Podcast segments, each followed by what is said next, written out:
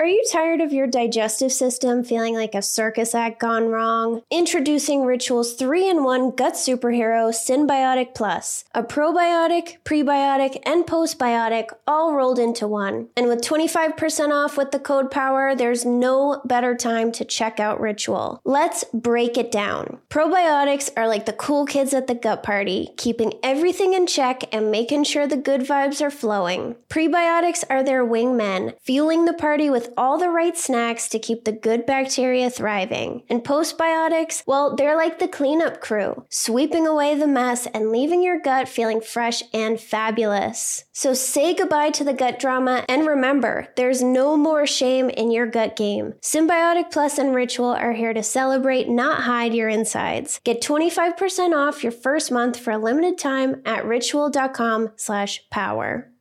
Sober Powered is sponsored by BetterHelp. I was a stress drinker, and I thought if only I didn't have so much stress, I wouldn't have to drink this much. But do you know why I had all this stress? Because I didn't have the skills to take stressors off my plate, so they built up and wore me down. Some stressors are big and others are small, but carrying around 25 minor annoyances is going to have an impact on you. Plus, did you know that alcohol messes with our stress response system and decreases our ability to handle stress? It makes small things seem like a much bigger deal. Learning how to manage stress and take things off my plate has changed my life. I'm calm, I'm less reactive, and I believe that I can handle whatever comes my way. I feel proud of the way that I handle things now. You can get there too. Get it off your chest with BetterHelp. Visit betterhelp.com slash sober to get 10% off your first month. That's BetterHelp, H-E-L-P dot com slash sober.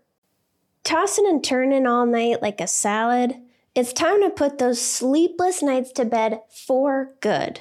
Enter Tanasi, my sleep saviors, and they have science to back up their sleep, anxiety, and pain relieving powers. Back in 2016, they invested a $2.5 million grant to Middle Tennessee State University to study the hemp plant. Turns out their special patent pending CBD CBDA formula is twice as effective as CBD alone and can be more effective than over the counter ibuprofen, acetaminophen, and aspirin. So if you're tired of tossing and turning like a rotisserie chicken, then Tanasi's got your back with their range of great products from tinctures to gummies to lotions. Tanasi is my go to when I can't sleep or I have way too much anxiety. I'm so glad that I discovered them. So go to tanasi.com and use the code POWER to get 25% off your order. That's tanasi.com, T A N A S I, to get 25% off your first order with the promo code POWER.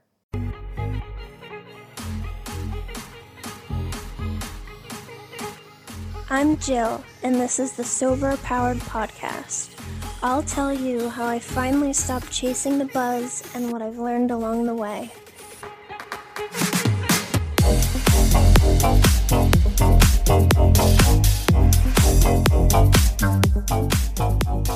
Welcome back to the Sober Powered Podcast. I'm Jill, and if you're new here, I'm a sober scientist who talks about the science and psychology of addiction. If that sounds interesting, please subscribe. Today, I'm going to talk about nature versus nurture. I'll discuss the impact both genetics and our environment has on us. Like usual, I have a lot of studies to tell you about today. You'll learn what epigenetics is, how our experiences influence our genes, and how stress plays a role. I will also explain what an ACE score is and how our childhood impacts our mental and physical health as adults. So let's dig in. A meta analysis is the most powerful type of primary literature. It's a statistical analysis of many scientific studies, so it pulls information from many sources to draw a conclusion. Based on a meta analysis of 13 twin and 5 adoption studies, it was concluded that alcohol use disorder is approximately 50% heritable. Twin studies have been conducted on a few psychological disorders, and the results are really interesting. For major depression, six twin studies produced an approximate 30% heritability, while 12 twin studies showed schizophrenia is 81% heritable. These studies relied on personal interviews and official records for evidence of these disorders. Genes can contribute to about half your risk for developing a problem with alcohol, and the other half is environmental. Before we move on, I need to explain a bit about what genes are. Genes are pieces of DNA that tell the body how to make a certain protein. You can think of them as instructions. Just because your genetics put you at risk for developing a problem with alcohol doesn't mean you actually will. Our genes are not turned on at the same time. Some genes are turned on by environmental factors. This is called epigenetics. Epigenetics studies how DNA markers influence how and when cells express certain genes. We pick up these epigenetic markers throughout our lives as we interact with our environment. Genes may not be turned on until they're triggered by an environmental event. A common and powerful trigger is early childhood neglect. Epigenetic changes can also be passed on to our children. I read an interesting study where researchers exposed mice to cherry blossoms and then gave them a little shock. Eventually, just smelling the cherry blossoms would be enough to make the mice afraid. They were anticipating the shock. What was interesting about this experiment, though, was the children and grandchildren of these mice even displayed fear when exposed to cherry blossoms. And they weren't exposed to cherry blossoms throughout their childhood, so only as an adult. They were actually born with more cherry blossom detecting neurons in their noses and had more brain space devoted to picking up the scent. So, how our body adjusts to trauma can be passed down. In the 1940s, supplemental oxygen administration became a popular practice for premature infants. Too little oxygen results in a higher rate of brain damage and mortality. Doctors noticed that increasing oxygen levels changed the infant's breathing pattern to a normal rhythm. Unknown to the doctors, there's a causal relationship between oxygen administration and a condition known as retinopathy of prematurity. By 1953, this condition had blinded around 10,000 infants worldwide. In 1954, a randomized clinical trial identified that it was the supplemental oxygen causing the blindness. The optimal amount of oxygenation necessary to treat premature infants without any negative consequences is still not clear today. The point of this story is that the genes that contribute to retinopathy of prematurity would never have been turned on had there not been an excess of oxygen. This is an example of an environmental factor controlling genes. Stress is a big environmental trigger for gene regulation. It can change the amount of proteins made by genes involved in your immune system, and therefore you might get sick more easily when you're stressed out. Regularly drinking way too much alcohol can cause a specific gene known as TACE, T A C E, to be downregulated, meaning that it's expressed less than it should be. TACE protein is supposed to help another protein to do its job. And too little of that protein changes the level of folate in our blood, and low folate levels may cause depression. There's no difference in the rates of alcohol metabolism between Native Americans and Caucasians, and overall, the two races share very similar genetics. Despite this, more Native American people die of alcohol related causes than any other ethnic group in the US. So, this is environmental too. So, they have very similar genetics as white people, but they have higher rates of alcoholism. Additionally, half the genes that are involved with familial or inherited cancer are turned off when pollutants in the environment affect these proteins. Because they're turned off, these genes cannot suppress tumor formation or repair DNA. Last week, we talked a lot about serotonin. I discussed how there are different genetic variants for the serotonin transporter, and that having the gene for the shorter version is linked to alcohol induced aggression. The shorter version doesn't produce as much transporter as the longer version. There have also been studies looking at the epigenetics of this transporter, Two studies from 2006 and 2007 found that a stressful environment enhanced the downsides of having the shorter variant. They found that having the short variant was associated with more frequent and heavy drinking, as well as drug use in college students who have experienced multiple negative events in the past year. They also found that having the shorter variant made a person more vulnerable to early alcohol use, and this risk was stronger in mistreated children. On the other side, the Mannheim study of children at risk found that the long variant was associated with more hazardous drinking in men who had early psychological or social stress and or men who were currently experiencing high levels of stress. So either variant, depending on who you are and what your life is like, could be harmful. I haven't talked a ton about dopamine yet, but there is one dopamine receptor that is heavily studied in addiction research. It's called the dopamine type 2 receptor, or DRD2. There are variants for this receptor too, and having the DRD2A1 variant is linked to higher alcohol related problems in the presence of stress. Another molecule called monoamine oxidase, or MAO, helps to regulate levels of dopamine, serotonin, and norepinephrine in the brain by degrading them. A 2008 study found that having the low activity variant was associated with alcoholism, specifically antisocial alcoholism, but only for women who experienced childhood sexual abuse. Overall, we all carry different variants of genes which can be turned on or off depending on our environment and what we have experienced in life. I think the easiest example to understand out of all of the studies I discussed so far is the study about the MAO gene. Maybe you have the low activity variant, but because you didn't experience childhood sexual abuse, this gene was never triggered. Someone could carry around this gene all their lives but never develop antisocial alcoholism.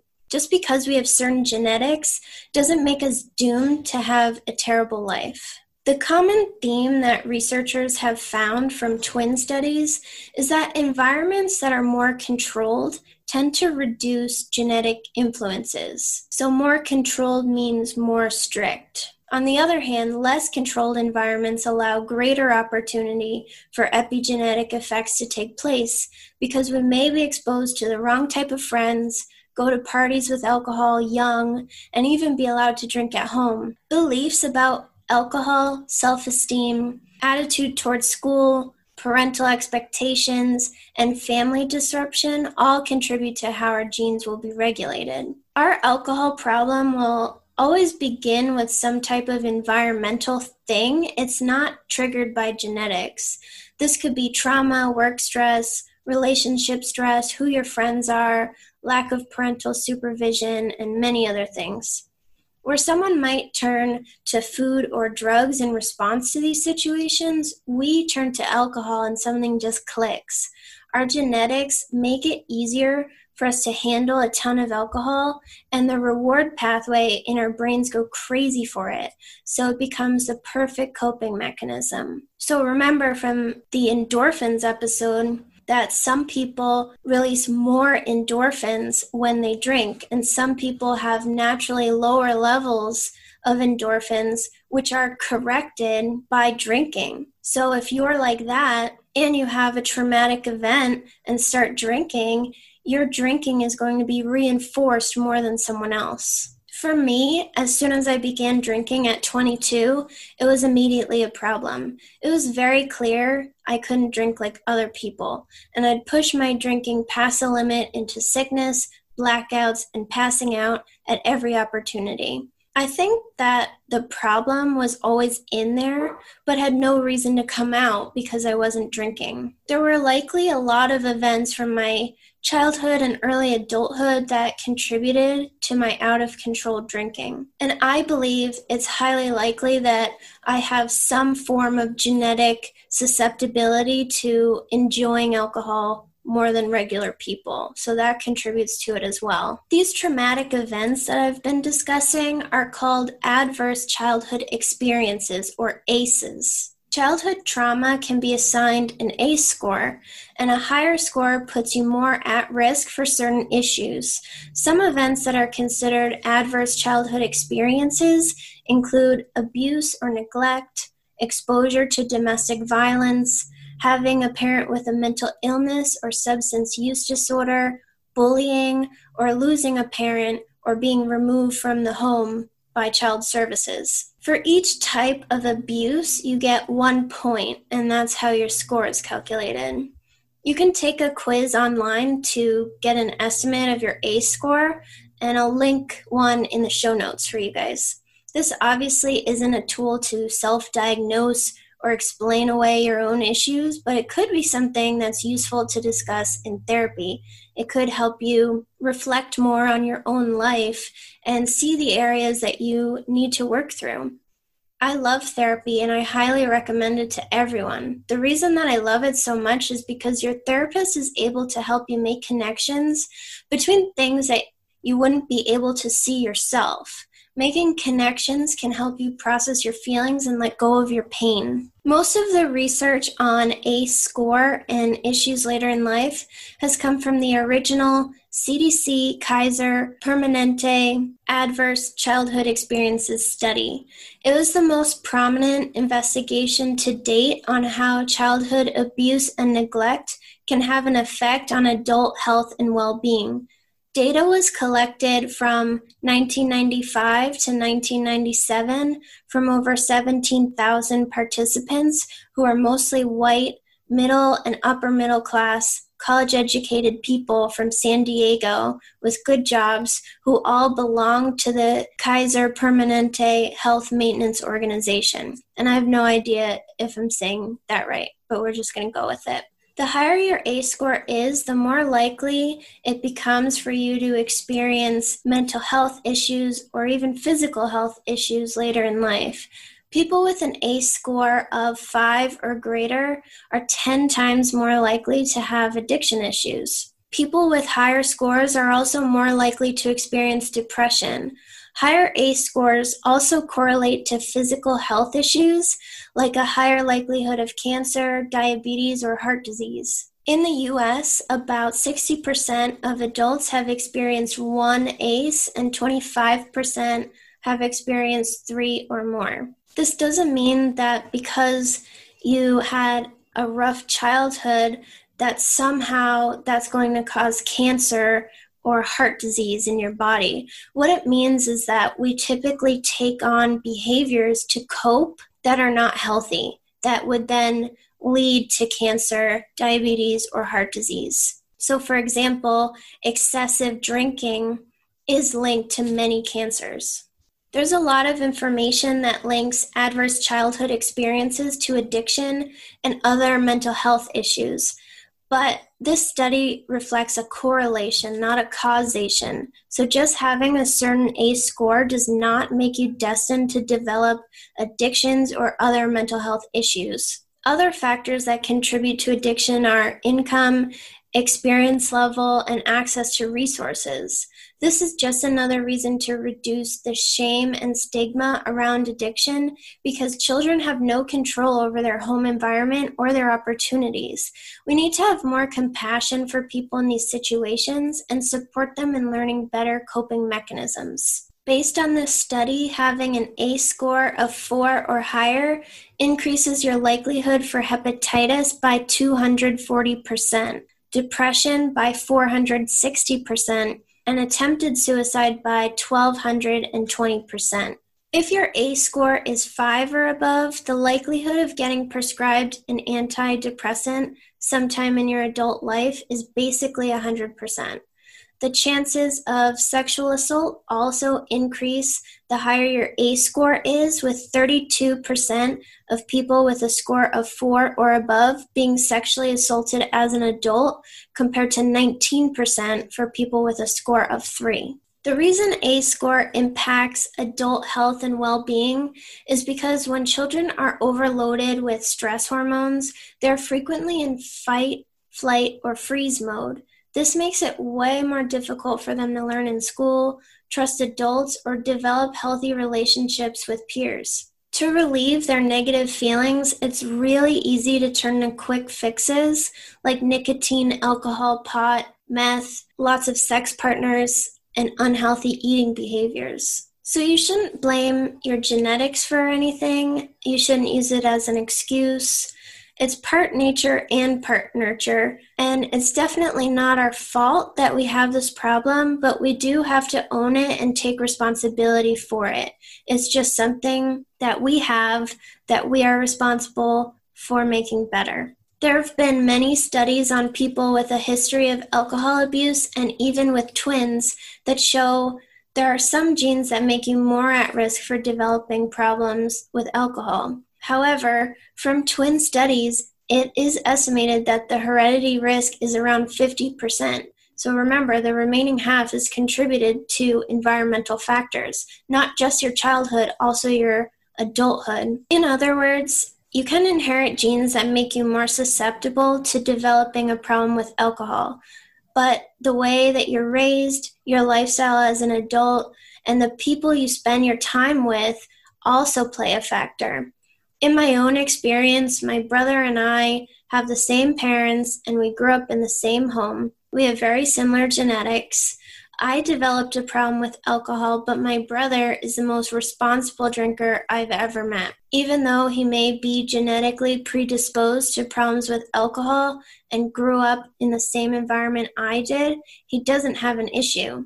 It's not necessarily your fate. I hope you enjoyed this episode. If you can't tell, a ton of work goes into preparing for each episode. If you're loving the pod, I'd really, really appreciate you leaving me a review on iTunes. It helps me out so much. And with that, I will talk to you next week.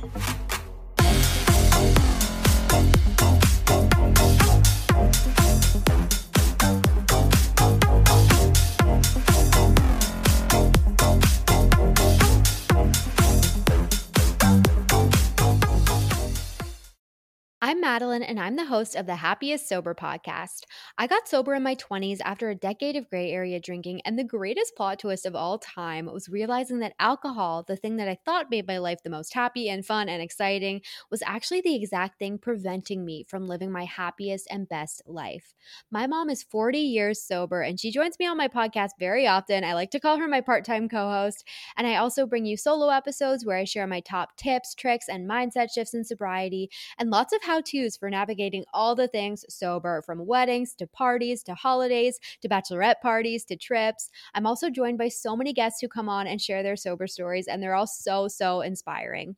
I'm here to show you that life doesn't end when you quit drinking. In fact, it's very much the opposite. And no matter what your relationship was with alcohol, life can be the absolute happiest when you're sober. New episodes come out every Tuesday. You can listen to Happiest Sober podcast wherever you get your podcasts.